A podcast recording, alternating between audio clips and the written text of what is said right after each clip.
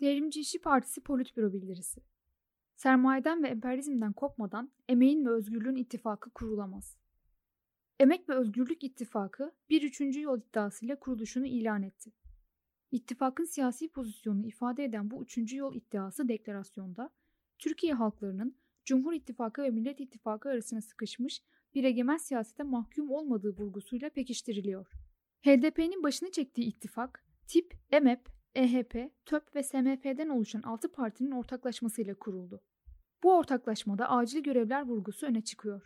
Bu görevler Cumhur İttifakı'nın yarattığı yıkımı durdurmak, tek adam yönetimini sonlandırmak, halkın çalışma ve yaşam koşullarını iyileştirmek, demokratik hak ve özgürlükler temelinde bir değişim ve dönüşümün gerçekleşmesini sağlamak şeklinde ifade ediliyor. Farklı program ve politik yönelişlere sahip siyasi öznelerin bir ittifaka ya da eylem birliğine giderken en önemli ve acil başlıkları öne çıkarması en uygun yöntemdir. En genel anlamda bakıldığında Emek ve Özgürlük İttifakı'nın Cumhur ve Millet İttifakları dışında bağımsız bir üçüncü yolun gerekliliğini işaret etmesi, istibdat rejiminin hedef aldığını ittifak tek adam rejimi olarak yarı askeri rejim karakterini ıskalasa da doğrultu olarak mevcut baskıcı ve keyfi yönetime karşı konumlanmaktadır. Ekmek ve hürriyet başlıklarında toplayabileceğimiz taleplere odaklandığını görüyoruz. Eğer ittifak bu yönelişin gerektirdiği pratik politik pozisyonu alabilmiş olsaydı, ortaklaşılan programın sunuluşuyla içeriği örtüşseydi olumlu olurdu. Ancak iddialarla politik konumlanış ve içerik arasında ciddi çelişkiler söz konusudur. Öte yandan Emek ve Özgürlük İttifakı'nın eski seçim platformlarına göre sol ve işçi emekçiden yana bir program temelinde yola çıktığı konusunda bir değerlendirme var. 2011'den bu yana işçi sınıfını kadınlar, Kürtler, gençler, işçiler, LGBTİ'ler gibi kategorilerle aynı düzeye indirgemiş olan HDP'nin bu sefer işçi sınıfının acil taleplerine sahip çıkan bir dil benimsediği doğru. Bunun nedenli düzenin sınırları içinde kaldığını birazdan göreceğiz. Ama bu taleplerin varlığını önemseyecek olanları hatırlatalım ki HDP ve müttefiklerinin bu kez sınıf taleplerine daha çok yer vermesi hayatın zorlamasındandır. Türkiye yangın yeri. Ekonomik sorunları hiç olmazsa söz düzeyinde merkezi bir yer ayırmayan kimseyi halk dinlemez. Kürtler ise Türkiye işçi sınıfının en kötü koşullarda çalışan, en yoksul, en güvencesiz kesimleri içinde. Dolayısıyla HDP ve müttefiklerine bu tür taleplere yer vermeyi dayatan hayatın kendisi oldu. Nihayet Kürtlerle işçi sınıfının arasında gerçek bir çıkar birliği olduğunun sadece pratikte de olsa teslim edilmesidir bu. Üçüncü aday yoksa üçüncü yolda yok. Bu çelişkilerin başında seçim politikası geliyor. Emek ve Özgürlük İttifakı ortaya net bir seçim politikası koymuyor. İttifakın üçüncü yol iddiasının somutlaşacağı tek alan olarak Erdoğan'ın ve onun karşısında Millet İttifakı'nın merkezinde olduğu altılı masada belirlenecek adayın karşısına bir üçüncü adayla çıkma iradesi de perspektifi de bulunmuyor. Tam tersine ittifakın başat gücü Cumhur ve Millet İttifakları arasında sıkışmaktan bahsetse de Millet İttifakı ile ortak aday çıkarma yönelişini merkeze tutmaya devam ediyor. Buradaki tek çekince yönteme dair. Millet İttifakı'nın işçi ve emekçi düşmanı sınıfsal niteliği, istibdat rejimiyle iç içe geçmiş ilişkileri sorun edilmiyor. İçindeki faşist ögü olan İyi Parti de ancak HDP ile aynı masada olunur mu, bakanlık verilir mi tartışması bağlamında sorun ediliyor. Genel olarak bakıldığında Millet İttifakı ve altılı masadan ayrı ve bağımsız durma çabasından ziyade buraya önerilerde bulunma tutumu öne çıkıyor. İttifakın bileşenlerinden tip epey bir süreden beri daha da ileri giderek Millet İttifakı'na Ekmelettin olmasın yeter diyerek açık çek veriyor. İttifakın diğer bileşenleri ise bu konuda suskun kalarak Millet İttifakı ve altılı masa ile birlikte hareket etme yönelişiyle uyumlu bir tavır sergiliyorlar. Siyaseti Cumhur ve Millet İttifakları yani düzen siyaseti olarak da ifade edebiliriz.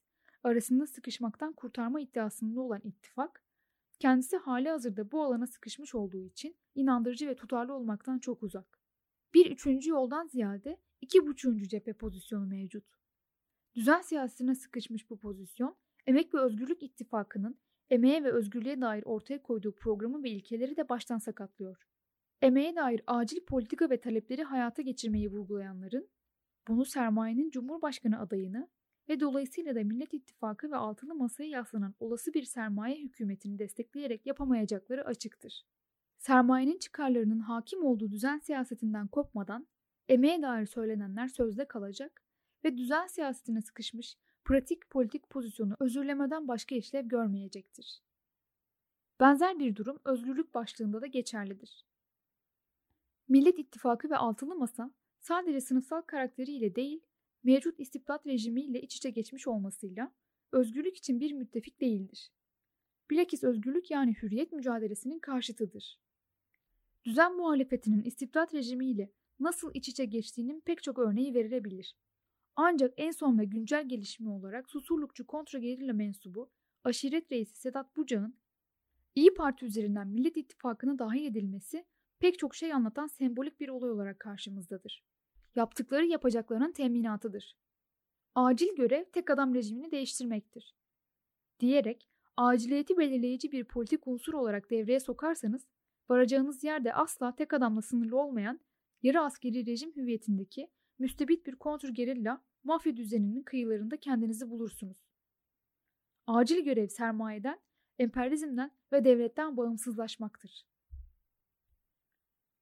Sermayeyi ürkütmemek için CHP'nin dahi gerisine düşmek. Bu aşamaya kadar Emek ve Özgürlük İttifakı'nın iddialarıyla pratik eylem ve konumlanışlarının çelişkili olduğuna işaret ettik. Ancak çelişkiler ortaya konan programın içeriğine bakıldığında da görülmektedir. Bir başka ifadeyle ittifakın politik iddiaları ile politik pozisyonu arasındaki çelişkinin giderilmesi için deklarasyonun bir dizi başlığını sermayeyi ürkütmeyecek şekilde formüle edildiği, klasik bir reformist tutumla işçi sınıfı ve emekçi halkın taleplerinin sermaye düzeniyle uyumlu hale getirilmek istendiği gözüküyor. Dolayısıyla ittifakı oluşturan partilerin çoğunluğu sosyalistlerden oluşsa da ekonomiye dair program sosyal demokrat bir çerçeveyi aşmıyor. Kullanılan jargon kulağa sol gelse de içerik pek çok yerde CHP'nin öne sürdüğü politikalardan bile geri pozisyonda. İttifakın sermaye ile uzlaşma çabası en başta ücretler konusunda kendini ele veriyor. Ücretlerin arttırılması talebi ifade edilirken, ücretlerin açlık ve yoksulluk sınırının üzerinde insanca yaşayacak düzeye çıkarılması savunuluyor. Açlık sınırı mı, yoksulluk sınırı mı? Daha somut olarak ve güncel rakamlarla ifade edersek 7245 lira mı, 23600 lira mı? Bu muğlaklık neden? Çünkü sermaye düzeninde birileri açlık sınırı ve civarında çalışmazsa, yani fiili durumda işçi sınıfının ezici çoğunluğundan bahsediyoruz. Sermayenin karlılığı ve rekabet gücü zarar görür. Dolayısıyla burjuva anlamda gerçekçi bir ekonomi politikası emek piyasasına teslim olmayı gerektirir. Devrimci bir sınıf siyaseti ise ücretlerin arttırılmasında her kuruş için verilen sendikal mücadelelerde en önde olmayı gerektirir ama bu sermaye düzeninde insanca ücret aramakla değil, ücretli emek düzenine karşı mücadele etmekle tamamlanmalıdır. Bırakalım CHP'yi Erdoğan'ın bile en temel politik hamlesinin yıl sonunda asgari ücrete yüksek oranda zam yapmak olduğu biliniyorken, ittifakın ücretlerle ilgili talebinin gerçek anlamda düzen siyasetinin dışına çıkabildiğini söyleyebilir miyiz? Elbette ki hayır. Sermaye düzeninin kalbinde üretim araçlarının özel mülkiyeti vardır. Bu sebeple sosyal demokratlar ve reformistler özel mülkiyette cepheden çatışmamaya özen gösterirler. CHP lideri Kılıçdaroğlu'nun oldukça yankı uyandıran kamulaştırma söyleminin beşli çeteyle sınırlı tutulması, CHP'nin sermaye partisi olmasının ve sermayenin çete dışındaki bir dizi fraksiyonunu temsil etmesinin sonucudur. Peki Emek ve Özgürlük İttifakı'nın bu konuda Kılıçdaroğlu'nun dahi gerisine düşmesini nasıl izah etmek gerekir? Emek ve Özgürlük İttifakı daha baştan kamulaştırma politikasını, özel mülkiyeti de içeren ve sermayenin demokratikleştirilmesine dair gerici bir ütopyaya dayanan sol liberal kamusallaştırma kavramıyla ikame ederek CHP'nin dahi gerisine düşmüştür. Bir kez bunu yaptıktan sonra kamusallaştırmanın dahi elektrik dağıtım, otoyol ve köprüler, eğitim ve sağlıkla sınırlandırılması tabii ki şaşırtıcı değildir. Sermayeyi ürkütmemek için enerji bile denmiyor, enerji hatlarından bahsediliyor. Yani en az yap işlet devlet modeli yağma kadar gayrimeşru şekilde sermayeyi peşkeş çekilmiş olan tüpraşlar, petkimler ittifakın gündemine girmiyor. Devleti üretimden ve yatırımlardan dışlayan liberal düsturdan bile kopulamıyor. Kamu hizmetlerini ve yatırımlarını özel sektöre peşkeş çeken ihale sistemine bile karşı çıkılmıyor. İhale sisteminin yandaşları palazlandırdığından şikayet edilerek bu konuda sadece hukuken yeniden incelemek öneriliyor. Yerel seçimlerde müteahhit adayları her şey çok güzel olacak diye desteklemenin vardığı yer. Sermayeden, sermaye düzeninden yer yer bahsediliyor. Ama somut olarak Beşli Çete'den başka ittifakın kadrajına giren bir sermaye odağı yok. Kapitalist ekonominin hakim tepelerini tutan bankalar ise ufukta bile gözükmüyor. Oysa insanca yaşanılacak ve çalışılacak bir ekonomik düzen için bankaların kamulaştırılması ve devlet bankaları temelinde merkezi planlama mutlak bir gerekliliktir. Emek açısından bu gerekliliği es geçen gerçekçi bir politika üretilemez. Özetle Millet İttifakı'nı yani özünde TÜSİAD'ın adayını desteklemeyi politik bir pozisyon olarak benimsemekle son derece uyumlu bir durumla karşı karşıyayız. NATO üyesi ülkede NATO'ya hayır demeden özgürlük savunulamaz. Sadece sermayeyi değil, emperyalizmi de ürkütmeme çabası görüyoruz. Aynı TÜSİAD gibi NATO'da ittifakın kadrajına girmiyor.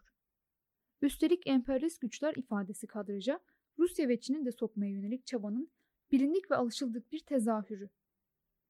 Rusya ve Çin emperyalist midir değil midir tartışması son derece önemlidir. Biz bu soruya açıkça değildir cevabını veriyoruz. NATO'ya karşı tarafız. Ama emperyalizme karşı asgari düzeyde de olsa tutarlı bir duruş sergilenmesi için bu konuda anlaşmak gerekmiyor.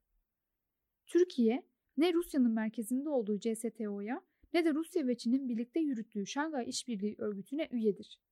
Türkiye NATO üyesidir. Avrupa Birliği'nin aday üyesidir. NATO ile, emperyalist üslerle, dolarla, avroyla ve nihayet gümrük birliği ve batı emperyalizmine zincirlenmiş bir ülke söz konusudur. Böyle bir ülkede her şeyi bıraktık, NATO'yu kadrajı almayan bir anti-emperyalizm boş sözden ibarettir. Daha kötüsü NATO'yu kadrajın dışında bırakma iradesi, büyük sanayiyi ve bankaları kamulaştırma gündeminin dışına atmak gibi emperyalizmle de uzlaşma eğilimine işaret etmektedir. Bu konunun sadece Amerikan emperyalizmine ve NATO'ya karşı tutum alıştan ibaret olmadığını da özellikle belirtmek gerekir. Avrupa Birliği'nin ve Gümrük Birliği'nin boyunduruğundan bahsetmeden ne emekten yana bir dış ticaret politikası ne de adil bir vergi politikasından bahsedilebilir. Ekonominin dövize ve yabancı sermayeye bağımlılığını sorgulamayan emekten yana bir politika inşa edilemez. Dolayısıyla emperyalizme karşı tutarsız ve uzlaşmacı tutum doğrudan işçi sınıfının ve emekçi halkın ekmek talebiyle ve mücadelesiyle çelişmektedir. Neredeyse her konuşmada Deniz Gezmişler'in, Mahir Çayanlar'ın, İbrahim Kaypakkaya'ların isimlerin anıldığı bir ortamda emperyalizme karşı net bir politik tutumun ortaya konmaması, bu devrimcilerin karşısında bilfiil savaştığı İsrail Siyonizminin adının dahi geçmemesi acıdır.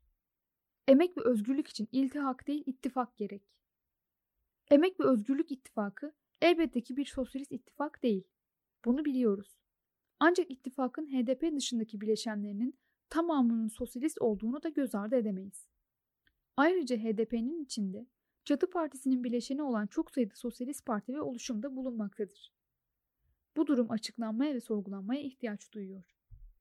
Türkiye'de sosyalist hareketin Kürt hareketiyle ittifakının, Türk ve Kürt işçilerinin, emekçilerinin, yoksullarının birlikte mücadelesi açısından son derece önemli olduğunu söyleyen bir hareketiz. Hatta 1990'lı yıllarda bu ittifakı ifade eden Emek ve Özgürlük Cephesi sloganını öne çıkaran da bizleriz. O zamandan 2010'lara dek bu doğrultuda bir üçüncü cepheyi en güçlü biçimde savunan da biziz. Ama ittifak ile iltihakın aynı şey olmadığını ve birbiriyle çeliştiğini de yıllardır söylüyoruz ve uyarıyoruz.